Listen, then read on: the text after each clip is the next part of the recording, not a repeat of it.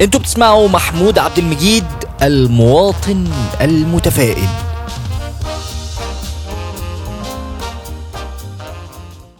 معلش.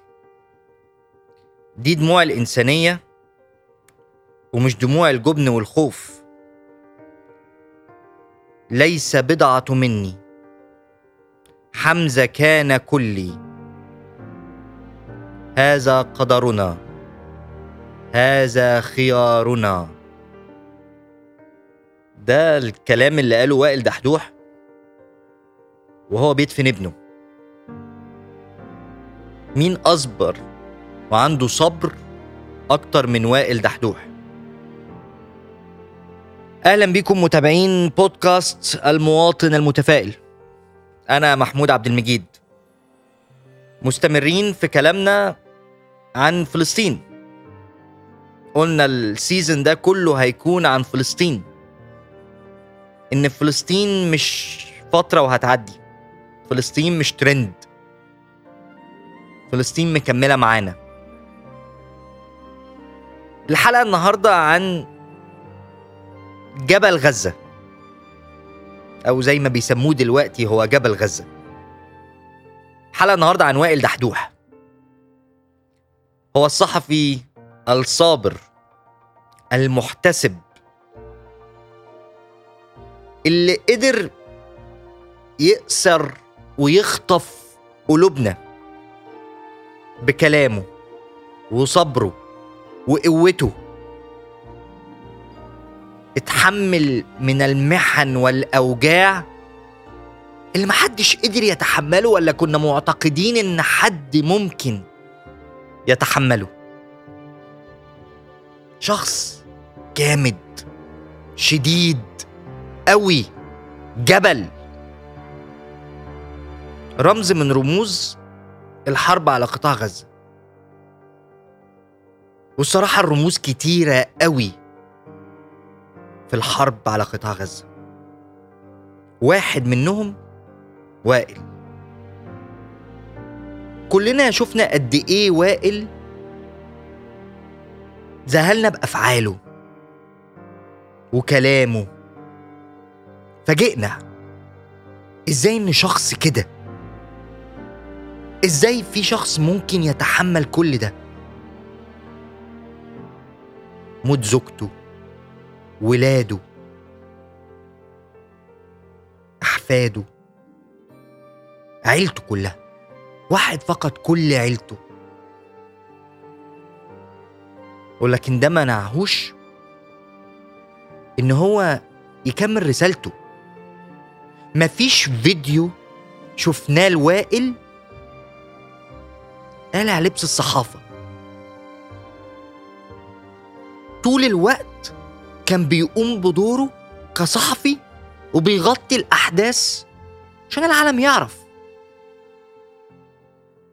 مش هنبطل كلام. العالم كله لازم يعرف. أنا نفسي بس كده نعمل بوز وقفة ونفكر. لأن قضية وائل ما ينفعش تعدي كده. جربت تسأل نفسك هو إيه اللي خلى وائل يكسب حبنا ده؟ وتعاطف ملايين من الناس في كل العالم مش في منطقتنا بس في العالم كله. ليه كلنا زعلانين لزعله؟ ليه وأنا بتكلم دلوقتي عنه جسمي بيقشعر؟ ليه؟ أنا لما خدت كده لحظة مع نفسي لقيت إنه بسبب إيمانه. وصبره وتحمله. اللي بيحصل ده مش طبيعي. مش طبيعي لأي حد إنه يشوفه. مش طبيعي إن أب يتعامل مع موت ولاده إن هو يقول معلش. جسمي بيقشعر. يعني وأنا بقولها دلوقتي جسمي بيقشعر. ده مش بس قال معلش. ده تاني يوم كمل شغله عادي. ولا كأن في حاجة حصلت. إحنا شايفين ولا كأن في حاجة حصلت لكن هو من جواه حصلت حاجات كتير قوي. آه حاولوا إن هم يموتوه. كتير. الصهاينة حاولوا كتير. لكن كل مرة ربنا كان بينجيه. كانت بتيجي في حد تاني. راحوا ضربوا له عياله وبيته يمكن بالبلدي كده يسكت بقى ويتهد جبل جبل واقف ثابت آه. عارفين إيه الطبيعي؟ الطبيعي إن إحنا لازم نتعلم من وائل الطبيعي اللي إحنا لازم كلنا ندعي له إن ربنا يثبته. إن إحنا ننشر قصته وحكايته لولادنا وكل الأجيال الجاية. ده بودكاست عن وائل. لازم ينزل كتاب عن وائل. لازم يتعمل فيلم ومسلسلات عن وائل. إن ده نموذج لبطل. الغرب بيعمل أفلام لأبطال من ورق لشخصيات خيالية. إحنا عندنا بطل حقيقي بطل فعلي بطل موجود وشايفينه. لازم نتكلم عنه وعن غيره. لازم ننشر حكايتهم. أنا أنا من هنا عايز أشكر وائل. عايز أقول له شكرا. شكرا بجد. شكرا إن أنت علمتنا درس لو عشنا عمرنا كله مش هنعرف نتعلمه من حد. شفنا درس حقيقي. درس في الصبر في التحمل في الجلد. شكرا إنك علمتنا معنى التضحية والإصرار والاستمرارية. علمتنا الصبر واليقين. علمنا كل ده وهو دفع أغلى تمن. دفع ضناه عيلته. كل ده عشان يعمل واجبه. ويحارب من أجل مهمته. هم مش عايزين حد يفضحهم.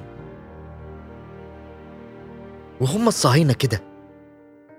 لما بيلاقوا إن ريحتهم طلعت مش ينضفوا لا. يموتوا الناس اللي بتتكلم عنهم. وما معرفتوش يموتوهم يقتلوا عيلتهم. وائل مش أول واحد يعملوا معاه كده. كتير في المية يوم اللي فاتوا عملوا معاهم كده. في زيادة عن 107 صحفي اتقتلوا. اللي بالقانون الدولي المفروض ما حدش يقرب لهم.